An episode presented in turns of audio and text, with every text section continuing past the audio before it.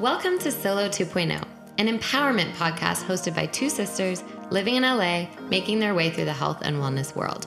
I'm Ryan Burch. And I'm Jess Sukan. Each week, we're committed to bringing you conversations with risk taking, resilient guests from diverse backgrounds, interviews with experts on controversial or misunderstood topics that will expand your perspective, and lively roundtable discussions with our mom, hormone health educator Candace Burch. We're driven to provide the support and motivation needed to ignite growth, confidence, and purpose so you can step into that 2.0 version of you. We can't wait to dig into these conversations and hope you'll join us every week for a new episode. Let's get into it.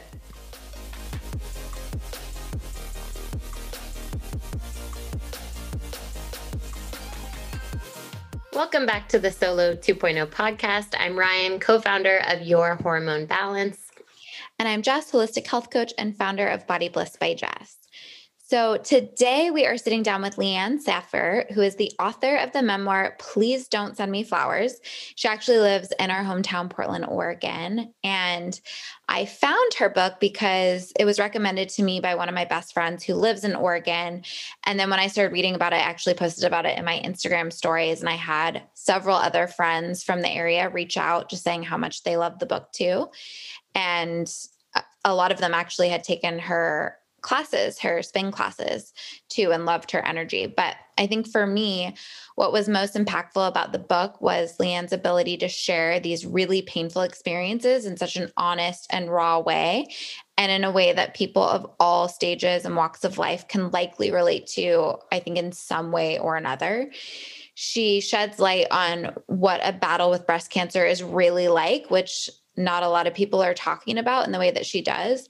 And the loneliness and desperation of being in a toxic relationship for over a decade, which I could totally relate to. And also how she finally got out of it and then ended up coming out to her community. And the feeling of finding true love and what it's like to finally be able to express your authentic self. And I personally struggle just getting through books if they don't hook me right from the beginning. I get really distracted or just take me a long time to get through them. But with this book, I just blew through it because I couldn't wait to keep reading and finding out what was going to happen next. So I think that's a testament to how good it is. And hopefully you guys will all enjoy it as well. Yeah, a little bit more about Leanne and her book. So, from divorce to coming out to cancer, Leanne tells an honest and hilarious account of her last 15 years. In it, she describes the often painful discovery of her own resilience and the process of learning to trust herself along the way. Leanne's engaging storytelling weaves in the themes of small town religious family upbringing, redefining modern femininity, and navigating life's complexities. Despite the heavy topics, her fierce reflections and lessons are grounded in vulnerability and the perfect dose of humor. Leanne's story has you alternating between laughing and crying, and it's a must read for anyone who has ever considered sending someone flowers. Leanne is also a fitness instructor and life coach on a mission to help others find their voice and seek joy in every circumstance. So this is going to be a bit of a longer episode, so we're going to get right into it. But just a reminder, if you could, it would mean so much to us if you could rate, review, and subscribe on iTunes. Um, also, if you have any feedback, we we'd love to hear from you. DM us at Solo 2.0 podcast as well. So thanks so much, and let's get right into it.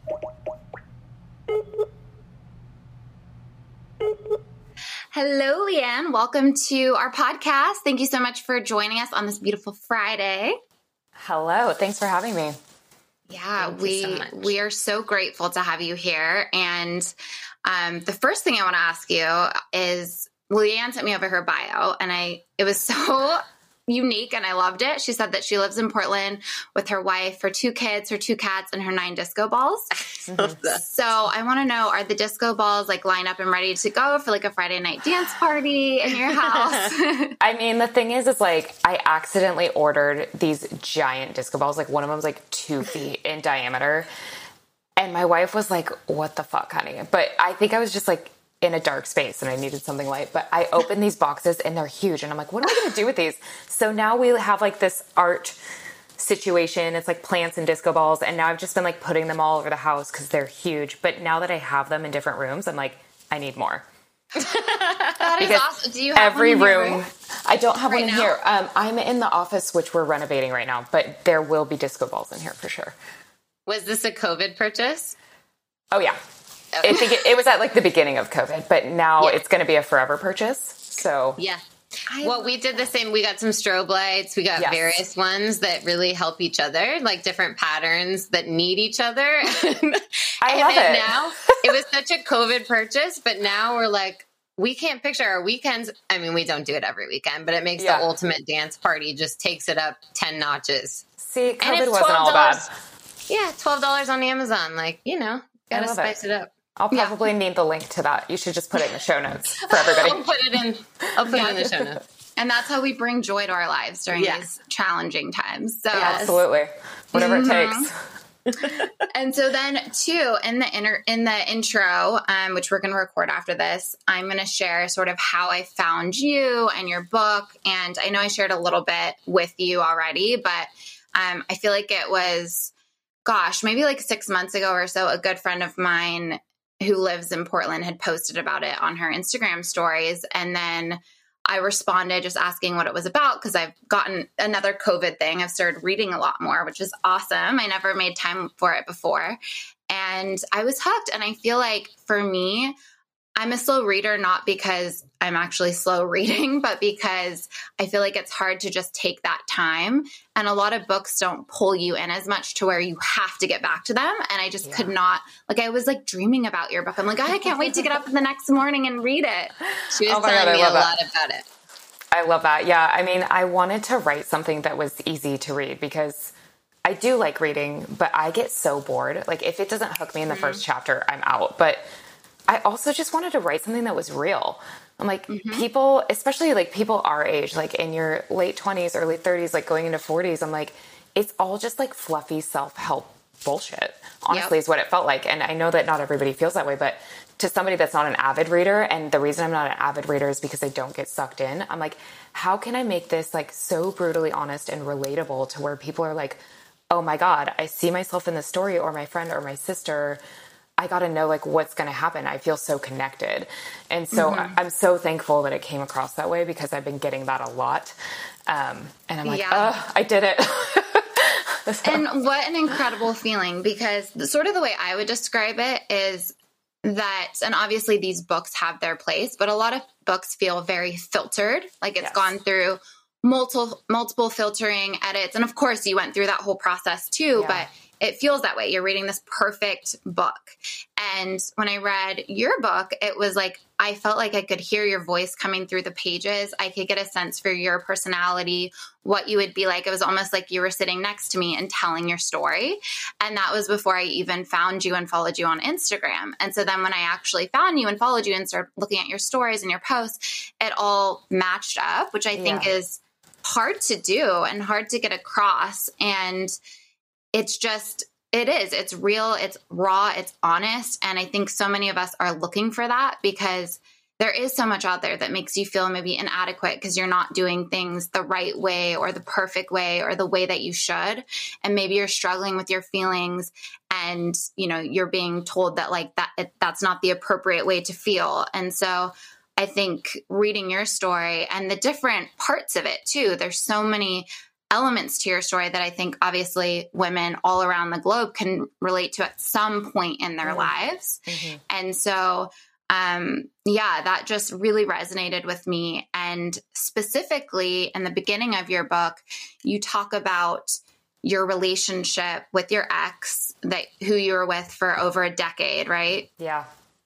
Yeah, and we recently had a relationship expert on our podcast who part of what she shared was the signs and sort of like symptoms to watch out for in a toxic relationship. Um, and especially was touching on narcissists. Mm-hmm. Um, and I shared my story of being with a narcissist for four years and kind of how I finally broke free. And that was the part of your book that I almost at one point was like, was she with Ian? Like, I was like, oh God, she's in Portland and oh my gosh, that might actually be him. And I wouldn't be surprised if he was living a double life. Yeah. So it was, you know, it was coming out on the pages. And um, I'm just curious for somebody who's been with somebody who is a narcissist or has toxic tendencies where they feel belittled or pushed down or made to feel less than. what are some things that you feel like they can do while in that relationship to sort of get their voice back, to stand up for, you know, what they deserve and to maybe start to get away from and, you know, and break free from that? Yeah, I mean that's such an interesting question because I often like look back and I'm like, what could I have done? Um, and I think the biggest thing is like when you're in a relationship like that, you are literally, or you feel at least that you're silenced, right? You don't have a voice. Your voice doesn't matter. Um, and if I could do it all over again, I would have spoken up sooner, whether that be to him, which I tried to do multiple times, but you know maybe stand my ground a little bit more. But I would have talk to somebody outside of my circle. But I was so ashamed and I was so scared. Um, I also think that I, I, wish that I would have had resources like this book, right? Yeah. And that was something that I was like, do I write about this? Like, I don't actually want to talk shit about my ex. Like, we have a great relationship with our kids, but I want to speak for women that don't feel like they have a voice for themselves. And I would have felt more validated in my experience had I been able to read something like that. I would have had that as a tool, right? Like, oh my God, I'm not the only one. There are other women that go through this and they get out of it.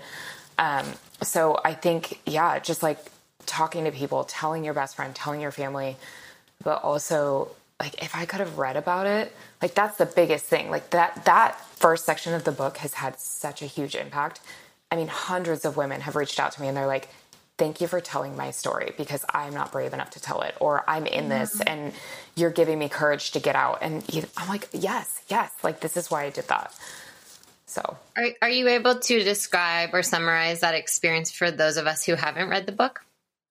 Of being in a toxic relationship. yeah, and, and how you found your way out.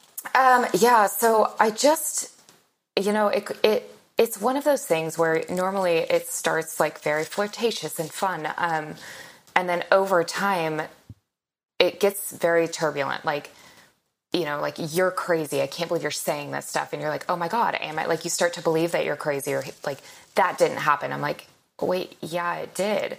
Um, so just kind of like that gaslighting. Um, but a lot of it was just like, you don't get to do this, but I do like you don't get to go out with your friends but i do. Or like i don't want you going out here with your girlfriends because people are going to look at you. And i'm like i can't help if they're going to look at me. Like i just want to go hang out. Um, so it's very controlling very manipulative. Um, and it just got worse and worse over time. And you just start to be quiet and shut down because you're like it's easier right? Anytime you talk back they're like that's stupid. Why would you say that? And you're like oh okay. Like maybe it is stupid. Um, so just a lot of manipulation. And it's just, it was so controlling. I literally felt like I was suffocating. And I'm like, I have to be able to have a life outside of this. This is not normal. Mm-hmm. And how did you find your way out of it? I, you know, I, I think that I had just like had enough. Um, I am a very strong woman, clearly, but I had been so stuffed down I remember sitting on the floor with my girlfriend, and I had two little kids that were in bed, and all I could ever do was sit on my floor and like hang out. And she was the only person that would come hang out with me because she was also my babysitter.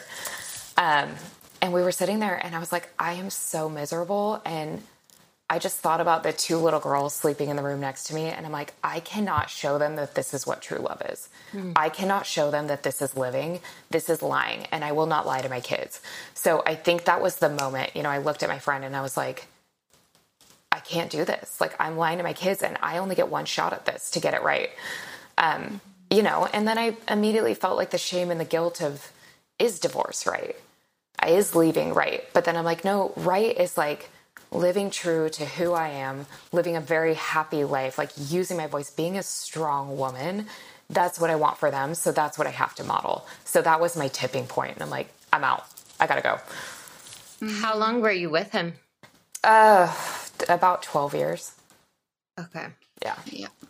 I could. Oh, God. Well, I'm just I'm curious because I watched my sister in this relationship for for four years, and you know, similar obviously behavior of just accepting that the way he would, the things he would call her, or you know, she would accept that that was, you know, oh okay, oh I'm sorry, you know, and and become sort of a weak version of herself. And so when you look back, and obviously you are a strong, smart woman, and you always were, how do you kind of what was the girl or the woman like then versus who you are now? Because it's just so interesting how this person can take you completely out of who you really are. Yeah i mean at some point you start to believe it right i'm like oh i must not be worth this i must um, be stupid right i must be crazy like i heard that one a lot i must be crazy but then i would have these moments where i'm like out on a run or you know looking at my kids and i'm like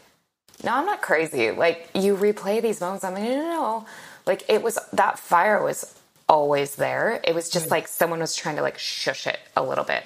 And I'm like, no, no, no. Like I'm meant to be like a fucking blaze. So there's no way that I can do that here. And if you want to, if you want to burn, like stay in my way. But I'm gonna go. Mm. Hmm.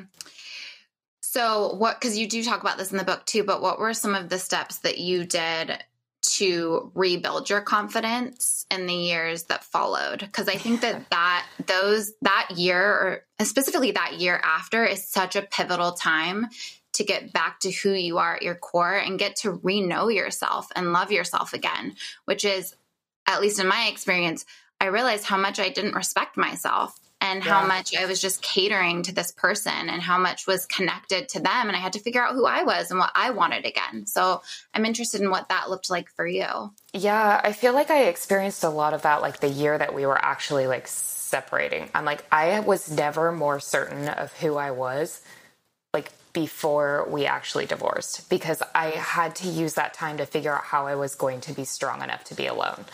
Um, and you know, little did I know that somebody was waiting for me like right around the corner. But I'm thinking, oh shit, I have two kids. I've been a stay-at-home mom. I make like 300 bucks a week. There's no way I can afford to like whatever. I'm also like, what do I like? What is fun for me? Like, what does Leanne like to do? Because for 10 years, I've been a housewife that isn't allowed to spend money, you know? Um, so the first thing I did was like get a job. And I'm like, do I like this job? Do I not like this job? Like, who am I in this job? What do people want from me? Like, what feels good to show up as? Um, and I realized, like, I want, I want to help people find joy, and I want to give, and I just want to like use my voice because I didn't have one for so long, and that was terrifying. But like, the more I spoke, the bigger response I got, and I'm like, okay, people like me, they want this from me, like it's landing, so I'm not crazy. Um, and that like helped me build my confidence. Like teaching classes and being able to say things that like resonated with other people realizing that we were all human right? Um, and that's where i started to like find my footing and be able to move forward how do you go from being a stay-at-home mom and then looking for a job? What were where did you look and what did you end up starting with? That is um, a scary thing for a lot of women and especially women who haven't had any visibility over their finances for the family. And it's like oh my god now i have to get a job and figure out how to manage money. Totally. Um you know, I've been a hairstylist for like 900 years. So luckily, I always have that in my back pocket. And that is a wonderful job to be able to do because yeah. you can just like do it on your own terms. Yes. Um, and so I kind of like started dabbling in that a little bit, but I had a lot of clients that I was still connected to from years prior before I started staying home. And I reached out to somebody because I, I needed childcare. And I reached out to somebody that was like starting a fitness studio. And I was like, can you get me a job? Like, if you have childcare, I will work for free. I just need to be around people, figure out what I like. Um, and she was like, Yeah, come teach for me. So that kind of happened very organically just through like networking. Right. Um, but I, I mean, networking is the only way to go, honestly. Mm-hmm. Like, you just have to put yourself, you have to tell people what you need. I was like, I am in such a rough spot. Anything you can do to help me and luckily, like, there was a place for me, and she saw me. She was like, I know what you're going to be good at, even though I was like, no, I'm not. you're crazy. Um, but I mean, you just have to say what you need. It's like, that was the most vulnerable, humble time of my life. And you would think it would be like after writing this book, but I'm like, I was so desperate. And for me to have to go say, like, I need help, mm-hmm, I need yeah. help was so hard for me, but a huge turning point for me because I suck at asking for help. I still suck at asking for help. But if I didn't ask in that moment, I would not be where I am today. Mm. Yeah. what role has fitness played in your recovery? And I mean, this is a, a recovery being a huge question, but I think initially with that relationship, um, you know, because I'm sure that that had a major impact in your life and obviously being able to share your words and what you went through. Because for people who don't it i i'm actually not big into spin and cycling only because i have a bad knee but do you say spin or a cycle instructor? Yeah, does it spin. matter? Yeah. Spin? Okay. Yeah. So, cycling is like 1999 got it. Okay yeah. Uh, so as a spin instructor what is that experience like too. So part one, how has it sort of helped grow your confidence in your healing process? And then part two, walk us through that experience of being in that room because I don't think that people don't that don't take those classes realize what a transformative experience it can be mentally and emotionally. Yeah, I mean, I guess I can kind of like group those questions together. Um, for me, it was like the first time that I've ever truly felt seen. I, I mean, you might as well have just been like naked on a stage with your mouth shut and like, here I am, this is all of me, take it or leave it. But I was so terrified to go stand on a stage in a dark room with the light on me and have people pay attention to me because nobody had ever paid attention to me like in the last 10 years. It was like, shut you out, you don't matter. And now I'm like, oh shit, I'm the one that matters, telling you that you're the one that matters. Um, but it was so empowering. I remember I was I had no self esteem, and I'm like, there's no way I'm going to be good at this. I can barely talk to one person. How am I going to talk to 50 people? And I had this moment where I was just like, you know what? Fuck it. I am going to have fun because I love having fun, and I'm going to be ridiculous because I am. And I'm just going to show all the sides of me because I have nothing to lose. Because in that moment, I was like, I've already lost it all. Like, I'm at the bottom. We either go up or we stay here, but there's no going lower. And I just like let it all hang out. And the response was so incredible because this was like a few months into me teaching and it hadn't been going well. And like from that moment, people were like, oh my God, that girl, like, who's that girl? Like, I can't wait to go back. This, and I'm like, oh, this is what it's supposed to be like. Like creating my own community, people that saw me for who I was, they saw my faults and they saw my triumphs, they saw my joy, they saw my struggle, and they were like, yep, we're here for it. Um, and that's the thing about teaching, like, you know, being on a stage and people have watched me publicly go through all of these massive changes in my life. And I have had this stage to be like, I'm a human. And I could have gone up there and put on a show, but instead I was like, you know what? We're going to talk about hard shit because it's going to land with one of you, but I guarantee it's going to land with all of you in one way or another. And it always does. You're in a dark room, mm-hmm. you have this community, everybody's moving together, and you have this experience together in a moment where you're just like, oh my God, you feel this like unity. Like we can all move forward as like this human thing. You know what I mean? Mm-hmm. I mean, it's like absolutely incredible. Um, and you know, there's so many times where I'm like, should I talk about this or should I say this? But I'm like, yes, because again, going back to like getting out of this relationship, what I needed always and what I still always need is for somebody else to normalize stuff. And I'm mm. like, if that's gonna have to be me, sure, it'll be me. I have no problem doing that. If you don't like it, don't come. But people like it. They're like, thank you. Mm-hmm. So you had an idea, and I'd love to know how the kind of light bulb went off that you wanted to start getting into fitness teaching, and then explain a little bit more about how you would be vulnerable in that. Would you just talk about your life, honestly, your struggle in that week, or? Yeah, yeah, totally. I mean, there were days where I would come to work and I'm like, I haven't slept in 48 hours. I'm being stalked right now. And how do you put on a front?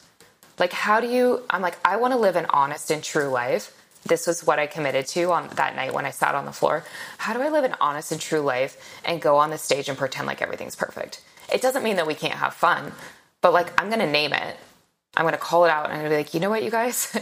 Insomnia, hello. Like, anybody else? Um, mm-hmm. You know, and this is what I'm feeling. And I didn't have to be like, yo, I have a stalker. Like, that's kind of creepy. But you know, you can relate. People relate to feelings um, mm-hmm. and emotion, and like nobody talks about that. And for so many years, that was like bad, right? To feel like you're crazy if you feel that emotion isn't right. And I'm like, no, it is. Like these are things that everybody feels. So let's connect on that level. Mm-hmm. Well, and especially in the health and wellness world too, and fitness as well, you know, there's just all of these facades all the time and we're perfectly healthy and fit and doing everything right and we're we're sleeping right and we're eating right and we're, you know, and we're in health and wellness and I'm sure that's a vibe we've given off too, but it yeah. is so helpful when people break it down. It's like I haven't slept and I'm your teacher. Mm-hmm. Totally. And we yeah, we like preach like eat well, get a lot of sleep and I'm like I had two gin and tonics last night because I was freaking out. Um, mm-hmm. And I haven't slept in three days. And I'll get back on track. But like, this is where I'm at. Mm-hmm. I'm having a rough time. And mm-hmm. no amount of melatonin is going to help me. Right. So, yeah. Yeah, yeah, and and it's also about like these tools of fitness, of community, of asking for help is what gets you through. It's not totally. necessarily being perfect. Well, and it's like an exercise of your mind, right? Like you can't mm-hmm. just exercise your body. Everything works as a whole. So mm-hmm. you have to like talk about it. You have to normalize it. Um, because your body's also never like working exactly how you feel like it's going to. Sometimes you feel like shit on the bike, and sometimes you feel like you could go another class. Yeah, it's a helpful. Tool. Our friend teaches these moving meditations, and she also teaches boxing and some other classes. And she always says, "Get out of your head and into your body." Mm-hmm. And I love that, and just the idea that we hold these stuck emotions inside of us that can manifest as constipation can manifest as terrible anxiety can manifest as questioning your own voice and not being able to get the words out yeah. and then when you go on a bike and you have this energy and this instructor who's helping you push those emotions out of you, you're able to process the things in your life better and get them out. So, people, I imagine, leave your class just feeling like a huge weight has been lifted off of them that's more impactful than maybe the calories that they're burning. 100%. I will never make it about calories. I will never make it about your fitness level. Like, it's about the whole experience. And something that I've been saying a lot lately is like, what is here now? What is here right now? Like, what is true for you in this moment? And whether that is like positive, negative, whatever, recognize it, respect it, own it, work with it. Like, you know, I hate when people say, like, leave your shit at the door. I'm like, no, no, no, take it oh, with yeah. you. Like, let's bring that yeah. and let's use it to fuel you because that's going to get you nowhere. You just have to pick it back up. So then you're only feeling good for 45 minutes. It's like, no, let's figure out how to like use this and move it through you. Mm-hmm for mm-hmm. like the greater good. And it might suck for a while. That's okay. But you have to you have to name it. So like what is here right now? And it's so interesting when you do that exercise and even like when you're working out, you're like what the fuck is she talking about? It's like, okay, um, I'm a little stressed out because of work. COVID's like driving me crazy, this, this, and this. But like when you break it down, what you have, you have your breath, you have your heart, you have your mind, you have your body. You have everything you need. And people mm-hmm. are like, oh, mm-hmm. I'm not so stressed anymore. Like, I'm all right. Let's start from yeah. here. Let's go from here. Mm-hmm. This is what's here. So that's great. Yeah. Well, thank you so much for sharing that. And that kind of brings us into our next question because we know that you met your current wife through your profession mm-hmm. and we want to hear that story. How did you bump into each other? And uh, when did you figure out that she was your person? Oh, man. Um, so when I got divorced, I was working at a different spin studio and I just kind of had my eye on this other place. And I'm like, I think those are my people. Um, so I auditioned there and my wife worked there and she was telling my boss, like, don't hire her. Don't hire her. She works at this other studio. Like, she's probably bad news. And I'm like, huh? um, and I went to her class and I didn't know she was saying all this about me, but I went to her class and I just remember seeing her and being like, huh, like why I couldn't like I could not figure out why I couldn't stop staring at her. I'm like, she's a like I'm just moth to a flame. Couldn't quite figure out what was going on. Wow. Um and we started, you know, I got hired, blah, blah, blah. We were laughing about how she didn't want me to get hired. And we started writing together a lot. We became really close. Like, I was going through a divorce, she was going through a breakup. Um, I don't like girls, she does. I'm like, whatever.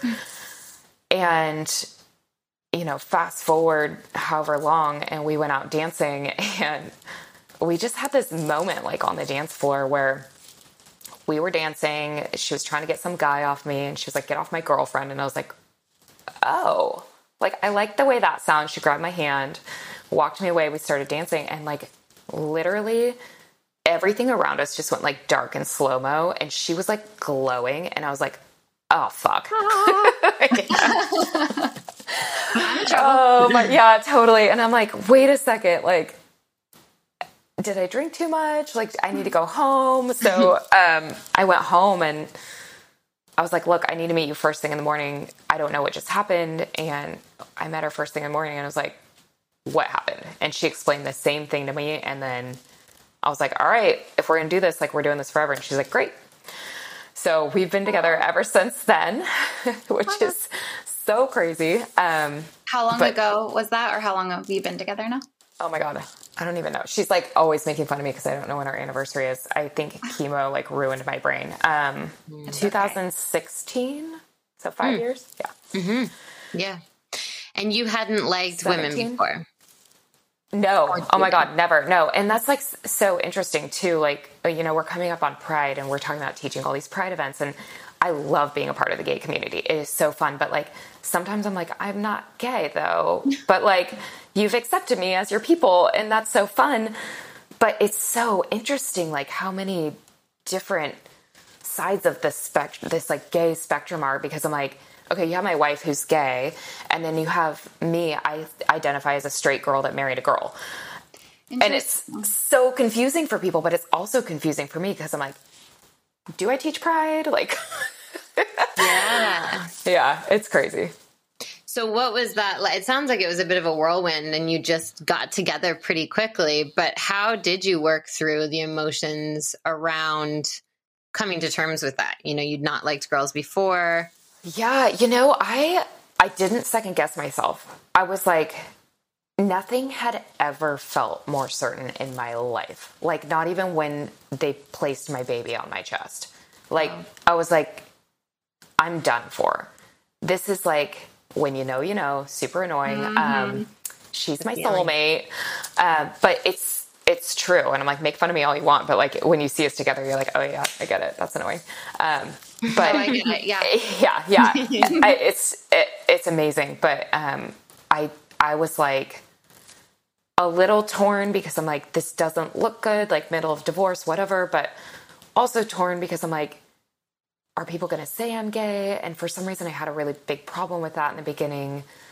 Um, now I'm like, I don't, it doesn't matter. It's just a name. But I didn't second guess it. I was like, this is, this is what I'm doing. If you don't like it, it actually doesn't affect you. I'm super happy. My kids are happy. Like, let's, let's get married. Let's do it. What an incredible difference from being in a relationship before where you had to question everything about yourself. Yes to just being exactly what you want to be and exactly who you want to be with. Right. And I think it's so amazing too because she never questions me. Like, mm. ever. And sometimes that's hard for me to believe because I'm like, wait, are you going to ask me a question? Or are you going to yeah. be like, you shouldn't do that? But she's like, whatever you, I trust you. And I'm like, yeah. oh, to be trusted. Right. That's like a new sensation. And still, all these years later, I wait for her to like question me or tell me like not to spend the money or do the thing. And she's like, Your life, baby. I'm like, What? Love it. yeah, yeah, it's incredible. It's like so freeing. Mm-hmm. And it yeah. sounds like too when you shared, um, when you came out to your community, that you were really nervous, but then it turned out that it was a very supportive yeah. response. Yeah, I think, you know, like Oregon to me feels like a small town. I'm like, everyone knows everyone in Oregon. Um, and so I think I was afraid of like perceptions and this and that. But it kind of boiled down to, again, I'm happy. It's not going to affect you. And so I did. I like posted on the internet, and people already knew, like they'd seen us together, and it was kind of an undeniable thing. But mm-hmm. the response was so beautiful. They're like, "Great, I'm so glad because you guys are like magnetic magnetic together, but also like we just want you to be happy. I'm like, yeah. oh, people are good. People are good. Like, this is great. Yeah. God. So, sort of switching gears to another pivotal moment in your life and your relationship, um, your honeymoon, mm. which is supposed to be this magical, amazing, celebratory time together. And I'm sure it was in a lot of ways. Um, but you found a lump. Mm-hmm. And um, can you kind of share what that moment was like with us? Yeah, it's so funny because like I have a terrible memory, and these like that moment sticks out to me like nothing ever ever has. And we were kind of hopping around Thailand on our honeymoon, and it was like the fourth day. We had just gotten to like a new town, and we were like putting on our bathing suits, and I was like, "Oh, my boob's itchy," so I like started itching it and realized that there was like a little lump under the place that I was itching. But like no matter how much I was itching it, like it was still itchy. It felt like it was itchy on the inside of my body. And I'm like, ugh. Um, and I was like, okay, well that's weird. Like kind of showed stuff. I'm like, oh, I'm really itchy. Didn't really tell her about the lump and just kind of went about my day with her and like forgot about it for the rest of the trip. Felt it like in the bathroom, but I didn't say much. Um, and then when we got home, about a month later, I felt it again, and I felt like this cool rush of like mm. electricity, and I was like, "Oh God, it's bigger." So that's when I mentioned it, and we decided, like, you know, probably nothing. We should go get it checked out. But in my mind, I was always like, I don't think it's probably nothing. This, you know, I know my body so well. I'm in fitness. I was like, this. I think this is something, and also because I had been so sick for a couple years, like chronically ill. Um, so I went and got it checked out, and turns out it was cancer. So, oh. yeah. What What were you chronically ill with before? Um, yeah. So I was like beyond exhausted, and you know, it was a very fight or flight time in my life those years leading up to this because it was like divorce, this coming out situation, like boom, boom, boom, boom, boom. Um, so like this exhaust, it like so exhausted to where in the middle of the day I just felt like I needed to lay down. I was rail thin, like could not hold weight no matter how much I was eating. Um, and I was like sinus infection after sinus infection, like mm. green, gooey shit coming out of my head mm. for like four weeks at a time. I'd get a week off and then it would like happen again. And I'm like, this isn't normal because I'd never had them before. But like this whole year leading up to this diagnosis, like that, that was happening. And I'm like, and you know, like no doctor could figure it out. They're like, oh, another mm-hmm. sinus infection. Like you just get those. And I'm like, no, no, no, I don't just get those. You don't just start getting those and then get them forever. Like I am not well. Yeah. So. Uh, what do you wish that more people knew about a cancer diagnosis? Oof, you know, I wish that they knew that it was really common. Mm-hmm. Um, they say one in eight. I don't actually think that's accurate anymore. The amount of women in their 30s and their 20s that I've met is insane. And I wish that people talked about it more. I wish that people took it more seriously. And I honestly don't know how much you can do to prevent it because I'm the poster child of health at this point in my life. Yeah. And I got cancer. So, and I do like, you know, I, I honestly think it was due to stress. And so that is something that I wish people would realize too. Is like I wish we were talking more about things that can cause cancer. Because I'm like, yeah, I ate shitty food growing up. We grew up in the '90s, right? right. Um, I don't eat processed food anymore. I hadn't, and but like everyone ate shitty food. Not everyone has cancer, but you know, it's just a combination of all these things. And I'm like, if we could be more aware of what we eat, if we could be more aware of like the stress level in our life, like stress raises estrogen. My cancer was almost 100% estrogen driven. So I mean, it makes you wonder, right?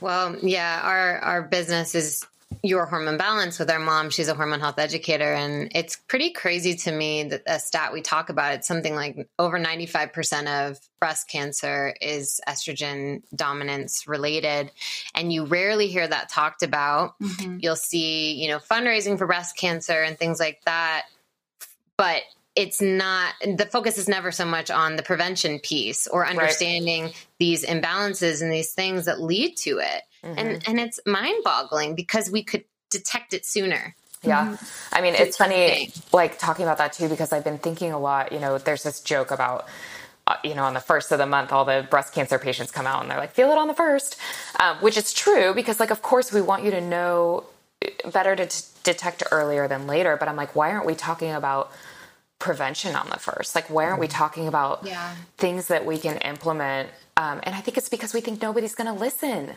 Like, mm-hmm. nobody thinks it's going to happen to them. But now I'm in this mind space where I'm like, anything could happen to me.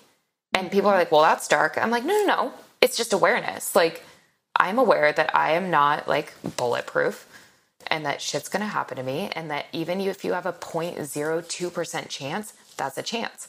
So yeah. like let's take the necessary measures to make sure that that hopefully doesn't happen. Yeah. Well, to that point, with so many people getting cancer, despite oftentimes being super healthy. So then you get a diagnosis. How do you a process that and then get your mind set, your mindset and your family and everyone kind of behind you to to t- take this on. Yeah. Take us through kind of that that feeling and, and and that mindset you were in. Yeah, I think I honestly don't think I ever processed it. I think it happened so fast and it had happened, you know, like it was like on the dot I get divorced, on the dot like I'm coming out. Like it was like boom, boom, boom. I'm like, okay, so to me I was like, another thing. Okay, like we just have to take it step by step. We're going to get through this. This has to be the last thing. Um, but I was like, I can't let anybody down. I felt so much obligation to not only share what this experience was like, but to stay alive for my kids and for my new wife. I'm like, oh my God, I can't die now. Like, we just got mm-hmm. married. Um, so it was like, I didn't, I didn't have a choice. I'm like, buckle up. Here we go. And, you know, my kids were so little, like five and seven. And my wife's father died when she was seven, and mm. she doesn't remember him. And, mm. and me, like, thinking, oh my God, like, I put all this work into these kids, and, like, they might not remember me. Not that I'm the greatest, but, like, that sucks for them right? Are. Of course, um, you're the greatest. So I'm like, I have to like, I have to at least make it till they're 12. Like, this is crazy. Um, so that was, I was just like, here we go. Like, and that's what Steph and I always say. We're like step by step. Like, we're just gonna move forward. But it happens so fast, and they don't give you a lot of options. And like, yeah. we live a very natural, like, holistic life. But when you are faced with like modern medicine and a cancer diagnosis, they're like, take all these drugs or you're going to die. Yep. And you're like, okay, shit, I'll take me, like, give me the drugs. Looking back, would have done that. Like, would have totally taken more time. I would have done more research. I would have talked to more people, but I didn't know what I didn't know. And that's like another thing we need to be talking about. Like, what do these diagnoses mean? Not all of them are the same. Like, do you really want to have your boobs chopped off? Like, do you really want to do 17 rounds of chemo? Is it necessary? Are other countries doing it this way? Like, mm-hmm. there's so much to learn. And I think through that process, like, what the biggest thing I learned was to be my own advocate.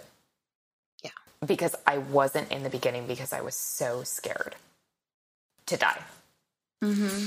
And that's yeah. such an important point because you do have to be your own advocate in this country in general with the foods that you put into your body, mm-hmm. with the medicine that you inject, with everything that you do, even like the diet that you choose or the exercise, because there's constantly people shoving down what you should be doing down your throat. And you do have to stand up for yourself. But then when you're faced with a cancer diagnosis and whether or not you're going to be around for your kids, it's like now on top of it, you also have to be your own advocate and do your own research and figure out if you're being lied to or if what you're doing is the appropriate route to take. Right. That is even more stress and pressure to take on and you shouldn't have to do that. So totally.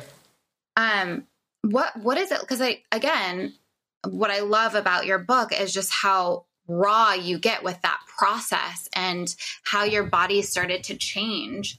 And what were some of the initial sort of side effects that you experienced from the chemo and how did they progress? Yeah so the biggest thing um the first thing i remember besides my very first infusion was eight hours straight eight hours, just constant drugs in your veins. And the first thing I remember was, you know, they come over and they tell you, like, you have one of the worst protocols we can put people on. Like, this is gnarly. You're going to feel like wow. shit. And I'm like, okay, like, thank you for the honesty. Um, but I, I remember kind of half the day went by and then they came by with like one of the drugs. And I remember the second it hit my veins and it was cold and I could feel myself turning gray. I could feel my eyes getting glossy. I could like, I was like, oh shit, I can't look at my wife right now. Like, she can't see me like this. And I remember going home that day and looking in the mirror and I was like, oh my God, like, this isn't me. Um, how did I get here? And it was just like this film. It was like so shiny over my eyes and it was thick. It was like gooey. And I'm like, what did I just do to myself? You know, and you mm. have this Neulasta pack on your arm that stays there for 24 hours and it administers more drugs. And I went and I laid down and my body just like convulsed. And it was just like, I didn't know if I was having a heart attack. I didn't know if this was going to happen every time. And I finally fell asleep and I remember just burning, like my skin was burning. And then, you know, within 14 days, your hair starts to fall out. And that was like one of the worst experiences, not because I care about my hair, but because it was so uncomfortable. And it's not like that for everybody, but it was burning and itching. And I was like, I mm. have the highest pain tolerance of anybody I've ever met and excruciating pain for like a week. Um, and just sores all over my head. And it just like got worse and worse and worse from there. I had like sores on my face, like sores everywhere, like skin burning, but you're like hot flashes and night sweats and um, but then you're freezing and I mean, and it just got worse and worse every time until like I got to the point where I couldn't feel my hands. Like I couldn't pick stuff up anymore. Like I still, if you ever would ask me to write you a handwritten letter, like I cannot do it because my mm-hmm. I don't have like the grip that I should. Um, it's, I mean, it's so gnarly. And like, while I'm thankful for medicine because I'm here, not sure that it was totally necessary to do all the rounds. You know, it's, it's overkill. Tra- so it's a traumatizing experience, yeah. of course, nightmare yeah. experience, and yeah. you and you had to do it again. You said, um, no. So they had, so I had six rounds of like this harsh chemo, and then I had an additional twelve rounds of like immunotherapy for. Um, I was a HER2 positive, so for that, but you know that's when I kind of started. I wanted to stop at five rounds of chemo um, because my body was like shutting down. Like they got to the point where they had just had to reduce it because they're like she, like her numbers are terrible. She's she can barely stand up. Um, but I started researching other countries and what they do, and the statistics and the success rate and the survival. And I'm like, wait a second, why am I getting twice as much? Like, why are we going longer? And that's when I started really advocating for myself because I'm like, I brought in this study that I printed out. I know you've seen it, and I don't you. I know you don't want to talk to me about it, but I want to talk to you about it, and this is what you get paid for. Um, you know, and in the end, they're like, "You're right. You don't need to do the last whatever." And I'm like, "Oh my wow. god!" Um, but you know, I know women that have been overtreated, and sure, there's a time and a place that you need this exact protocol, but not everybody needs the same thing. Yeah. And that was like me trusting my body too. My body was like, "You're done. You're like the cancer's gone you know, like you don't need to do this anymore. And I had so much like knowing and so much trust. And I'm like, I'm done. I'm not going to do it. And you can't shame me into doing another round. Mm, good for you. Well, how can people sort of become their own advocates to find out if it is the right yeah, are there resources that you that you're yeah. familiar with? I mean, honestly, it is so hard to find the studies from other countries in the United States. You have to like go deep on Google. It's not the first page. Um, I think it helped that I'm married to somebody that's in natural medicine. Mm-hmm. Um, we had done a lot of research on alternative therapies in other countries, but it, unfortunately, it was nothing we could afford. Um, we offer things in the United States, but it's not at the same um, dose to like get the same results. Uh, and so I was like, wait, if you can do all these natural things like why do i have to have so much poison i think that's just my critical thinking right um, but you know just ask questions and if I was not satisfied with the answer of like because you're HER2 positive, estrogen positive. I'm like, cool, but I'm also like 5'3", 120 pounds, and this person's like 5'10", 65 years old, 200 pounds. Like, why do I have the same dose? Right. Yeah. And they're like, uh, I don't know, that's just protocol. And I'm like, that doesn't work for me. Yeah. But I'm also like kind of bullheaded. But I think everybody should be because clearly they're like, uh, we don't know. Yeah. Mm-hmm. I'm like, well, well let's find out together then. It's not comforting. No, it's, no. It's, it's terrifying at every level in our kind of Western medicine system that you do have to challenge them to get anywhere, it seems. Yeah. You know, saw a thousand I mean, doctors for gut issues, sleep issues. And it wasn't until I saw a naturopathic doctor that I got any help or any mm-hmm. specific tests because mm-hmm. everything is standardized and covered by insurance, or else they're not going to go there. Totally. Or even the question like, how are you?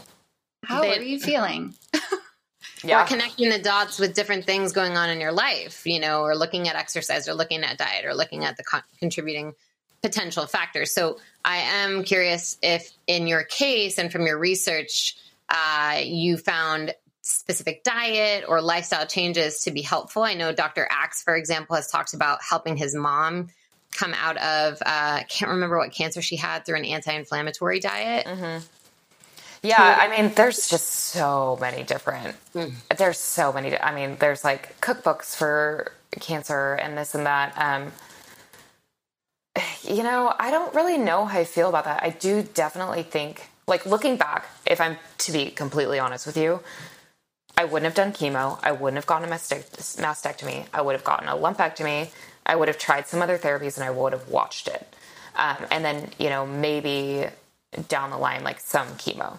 Um, what I know now is, you know, there's like ozone therapies, there's different diets, there's, and of course, like, of course, there's studies that can shrink cancer cells, right? Like everybody has cancer cells. Mine just threw a party. It is what it is. Like we all have them. It could happen to anybody. Um, I don't know exactly what I would have done though. And I think had I started my research sooner when I was in treatment, like I didn't realize how fucked up it was until about six months in. But had I started my research sooner, like maybe I would know. But by the time I figured out how messed up it was and got out of it, like I didn't want to research cancer anymore. I'm like, yeah. I want nothing to do with this. And I am just telling myself, like, this isn't going to happen again. And if it does, I'll like cross that bridge when I get there. But um, I do definitely believe that there's things that can help. Like, you know, Steph was shoving wheat down, wheatgrass down my throat for a while. And I was like, I, I literally can't stomach this and chemo. Um, I don't need one more discomfort. Oh my God. I mean, like the food aversions when you're going through chemo, I was like instant gag reflex and everything tastes like metal and you're just like, um, but there's lots of diets and supplements and, you know, vitamin C, vitamin D, like the power of vitamin D. Why are we not like shoving that down everybody's throats, like giving it to our kids, like especially, mm-hmm. hello, I live in Portland. Um, yes. And it, cancer's an immune, it's an immune system. You know, my immune system was shit. Had, had I been taking vitamin D, maybe it wouldn't have gotten so bad so fast. I think, I still think I would have had cancer because I was so stressed out, but yeah, we have a friend who's a functional medicine doctor, and part of what he does is goes and gives high dose vitamin C injections mm-hmm. for cancer patients yeah. to help shrink this cancer cells because apparently it takes on it acts like a sugar in the body, and so um, it kind of attaches to that and helps to shrink the cells, which I found really interesting and had no idea. Yeah. Um, but another thing that you do talk about in the book is just how when you're going through this process, there are everyone is kind of trying to is telling you what they think you should do. um, so what was that experience like for you and sort of as a, like a PSA or a warning to people that, you know, have a loved one um, experiencing a cancer diagnosis, kind of like what would you what would you say to them? Yeah, that was really hard for me because I had gotten to this point in my life where I'm like, Ugh, now, you know, I went from being like no voice to like I have this voice that people like look forward to hearing and now everyone's trying to be like, "Oh my god, you got this." Like here's some kale and you know, you're going to beat it. And I'm like, "Holy shit, that is so not helpful, but how do I tell you it's not helpful without pissing you off because you're trying to do the right thing?" Mm-hmm. Um, and it was this battle of being like frustrated because I'm getting like hundreds and hundreds of these messages and like balancing gratitude and, um, you know, like how do we make this work? How do I educate you and not piss you off? I am thankful, but please stop doing that.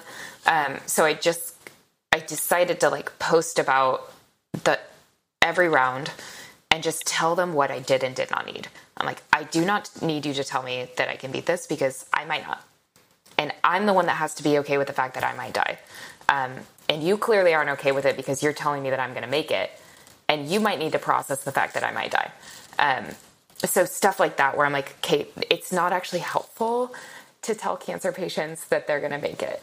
And some people do, I think, like that. But the majority of the people that I've talked to, they're like, yeah, that doesn't feel very good. Because guess what? People die from cancer. Yeah.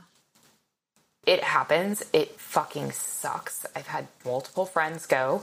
Um, but how horrible does it feel to have thousands of people telling you that you you're going to beat this and then you're dying and you're like i'm not strong enough. Makes you feel bad.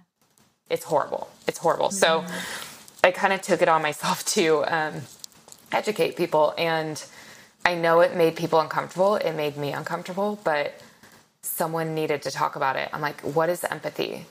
Like how can you just sit with me and sit with your loved ones that are going through this shit and be like i see you I am so sorry. Like, tell me how I can show up for you or show up in other ways that, like, fold my laundry, pick up my kid from school. Um, mm-hmm. You know? So that was, it was hard because at that point in my life, I had a hard time keeping my mouth shut. But I was like, how do I say this in a tactful way that's like palpable? Um, and I, I think it worked. Like that part of the book has had a huge response, like what to say, what not to say, because I mean, I did it before I had cancer. You're like, oh, I feel better now that I told this person that, you know, they're strong. Yeah. But um, that wasn't the right thing to do. And still, it's so funny. I catch myself when people are having a hard time or like, my father passed away, and you, you know, you're just like, you want to say something to make them feel better, but that's not what they need. Mm-hmm. Like me saying something is not going to make your dad come back. It's not right. going to make you feel better. So what's actually going to make them feel better is knowing that like you can sit with them in it. And that's hard. Yeah. Like, nobody wants to be uncomfortable. Mm-hmm. Yeah. So do you think more so specifically ask for people to ask do you want people to ask how you're doing and sit with the reality of it and not follow up with advice and you know yeah. ideas for you yeah. essentially yeah. just listen and yeah so. i mean you know and maybe know your audience too i think for me i'm very much my own advocate and i do my research so it's not helpful for me but you know maybe if it's your 80 year old grandma she wants that and maybe you just ask like just is it helpful for me? Like, do you want me to champion you or do you want me to mm-hmm. sit with you? Mm. Um, and that is just like another level of awareness. Yeah. And, and instead of sending flowers, being, don't send flowers. Don't, don't send flowers unless it's your grandma. She'll probably like that. Yeah. yeah. What about a succulent? Is that okay? Yes. I like okay. things that stay living or that I can try to keep living. yeah. There you go. A plant. I'm with you on that. Yeah. yeah. What yeah. about because another thing I wanted to touch on with the what not to say is I and I have totally done this multiple times is like the relating kind of thing where it's like, oh, I have a friend who, you know, had a 1% chance of survival and they've been living 10 years. And I feel like in the past, when I've said that, it's more of like, oh, maybe this provides some sort of like comfort and hope. Yeah. Yes. But when you described it the way that you did, I was like, oh shit, I get it now.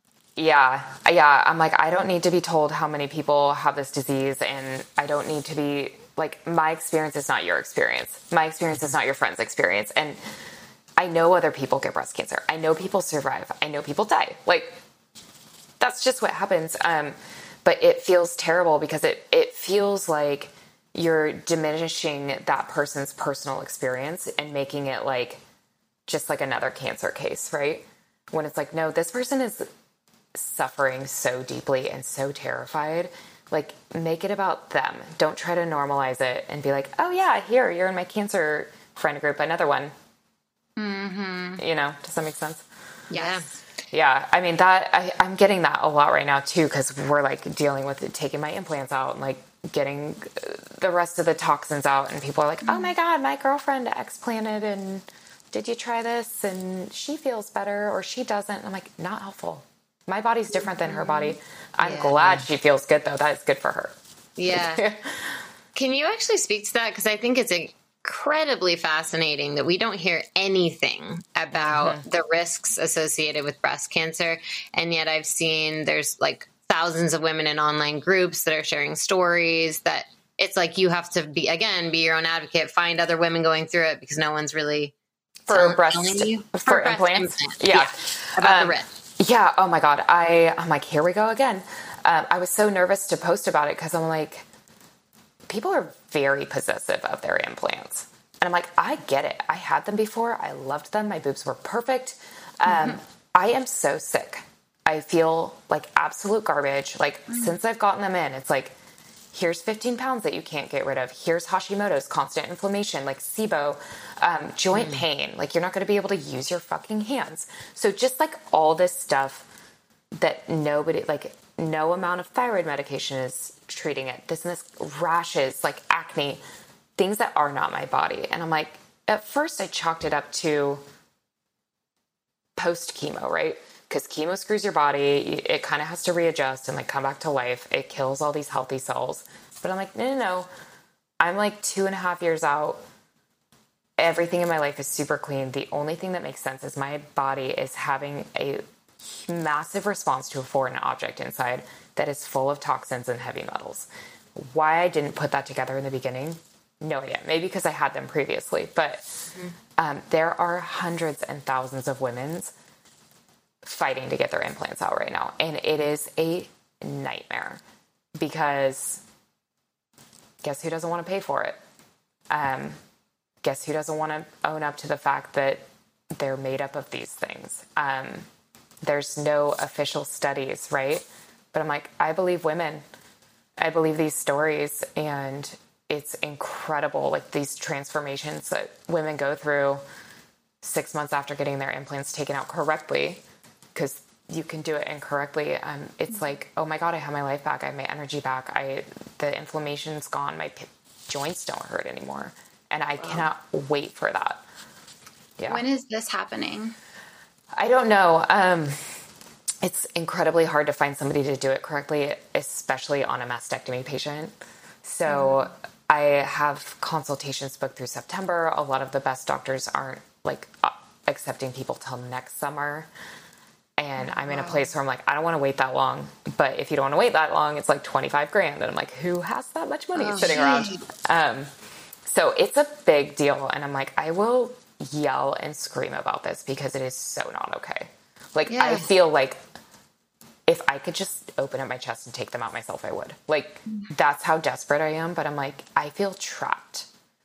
Um, and I, you know, not everybody has this response to implants, and I, I think that's lovely. But I wish that we were more educated about the risks associated with them. Like autoimmune is a huge response to breast implants, and that actually has been proven. Like that's in the warning, but they don't give you the warning. They just say like, "We're going to do this for you, and you're going to feel like new, and you're just going to go on with your life." And that's not true for everybody. Mm-hmm. Well, thank you for talking about it because Yeah. it really isn't. And we have to listen and believe one another. Yeah. And especially when there's hundreds of thousands of women talking about it. So, Oh my god, it's like a whole other can of worms. yeah. Yeah, absolutely. Well, we wish you the best of luck with that journey. And I hope you can get them out sooner Thank rather you. than later. But we also wanted to say congrats to you because we know it was was correct September 2020 that you were declared cancer free. Um, that was in 2018. Late stalking. Oh, okay. So then we Yeah. were wrong. so I'm yeah, I'm coming up on three years in September. Oh, yeah, congrats. which is Yeah. awesome. Yeah, thanks. Yes. What a relief. Congrats. And I think it's obviously a huge thing to be celebrated, but also like, what do you kind of wish that people knew about that? Like post celebration, obviously, there's so. It's not much over. that happens. It's not over, clearly. Yeah. And you know, it's kind of like, do people just start sort of like going into the shadows and how yeah. does that you know how does that make you feel and how can people better show up for their friends yeah it's really interesting because i'm like i don't know what i need and i don't know what i want but i don't think we're doing it right for each other um, mm. because you know you have this like outpouring and like almost smothering of support and love and check-ins and food and this and that when you're going through treatment and then the second you declare you're cancer free they're like cool peace um, and you're like, yeah. oh shit. Like I literally had all of the healthy cells in my body like obliterated as well as these bad cells. And I feel like I'm left in a puddle on the floor and I don't know how to put myself back together. Um, and what I could have used was like continued support. Like, mm-hmm. where are you now? What's here now? Like, how can I help you? Where do you want to be? Like, just somebody asking me, how can I support you would have been massive. But then I feel like people just move on and pretend like it didn't happen because that's yeah. comfortable. Yeah. Um, and I'm like, no, it did happen. It's actually still happening. And now I have to process it. Because when you're going through it, you're like, oh, staying alive, staying alive, staying alive. And then you're like, oh shit, now I'm alive. What do I do? Because I'm not the same person that I was. I don't have the same abilities that I used to have. Um, and you know like even now i'm like it's so weird that i'm two and a half years out and nobody ever asks how i'm feeling about it or like if i'm if i think about it or if i don't want to think about it like it's just it literally it's like it never happened and i'm like i don't think that that's healthy mm-hmm. not that i want to talk about it all the time like i definitely don't want this to be a defining factor of who i am but yeah. it's a massive trauma mm-hmm. so it's a very interesting thing to think about. It, it, it's very, it's a lonely place for sure. Yeah, I saw you posted about how you're just now feeling sort of confident in, in your skin again yeah. after this, this yeah. process. Yeah. So, what would you, and this can be one of our last questions, we got to let you go, but what would you maybe credit to you rebuilding? What are some of maybe the fundamental practices or routines or habits in your life that helped you get back to you? Yeah, I think a lot of it was just like letting go, like letting go of the, you know, like the friendships that maybe let you down during that time and like thinking that it was going to be the same. Um, letting go of like who Leanne used to be. Like, I'm never going to be that person again. My body's never going to be the same. I'm entirely new.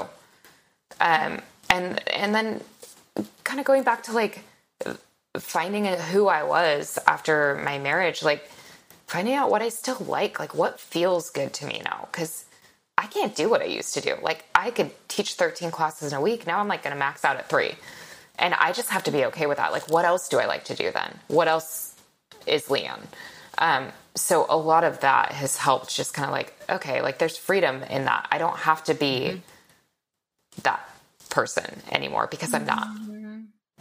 So don't like put the pressure on me to do that, you know? Mm-hmm. And healthier, by the way, to not do the 13 classes a day. Yeah. No, that wasn't good. Exhausting. Yeah. Can't believe some instructor. I mean, a lot of instructors have to do that. It's like, ah, yeah. I don't know how you keep the energy up. Adrenaline. Yeah. Yeah. And coffee. Yeah. how does Steph sort of support you on a daily basis and be there? Oh, man. God, how does she not support me on a daily basis? Um, yeah, I mean, she's incredible. She, you know, every single day. She's like, "What can I do for you today?" And I'm like, "Really?" um, yeah, I mean, we just check in with each other, and it's like whatever I need, no questions asked, or wherever I'm at, like bad mood, no questions asked, great mood, no questions asked, like, and it's just so nice. I think just her accepting me in all of my forms is like the biggest gift. Mm-hmm. I'm so glad you found her. Yeah. Your story is incredible. I know it's ongoing. There's so many layers to it. We hope that everyone reads your book. Yeah, girl. As I said, Jess has not stopped talking about it. she loves so many excerpts that she's been sharing. So I'm looking forward to reading it too. But how do you want people to purchase the book and how can they find you as well? Yeah, okay. So the book um, is on Amazon. It's called Please Don't Send Me Flowers. Um, so you can buy it there. If you want to buy from a local bookstore, you just have to go in there and they'll order it for you. Um, but if you want to support them, that's an easy way to do it too. Um, and then you can find me on Instagram. It's just my name, Leanne Saffer, and I don't tweet because I'm not that techie. So that's about it. Perfect. Thank you so much. Yeah. Thank you Thank guys. You. You're amazing. Yes. Thanks. Well, we hope that you enjoyed this conversation and her inspiring story. And we'll support Leanne by grabbing her book at Amazon or your local bookstore. And of course, take a screenshot and share with us at Solo 2.0 podcast with any takeaways. We'd love to hear from you, and we will share it on our Instagram as well. Yes. And as always, remember that even if nothing feels right today, you just tuning into this podcast and opening your mind is enough. Change doesn't happen overnight. So be patient and kind with yourself, and good things will come. See you next time.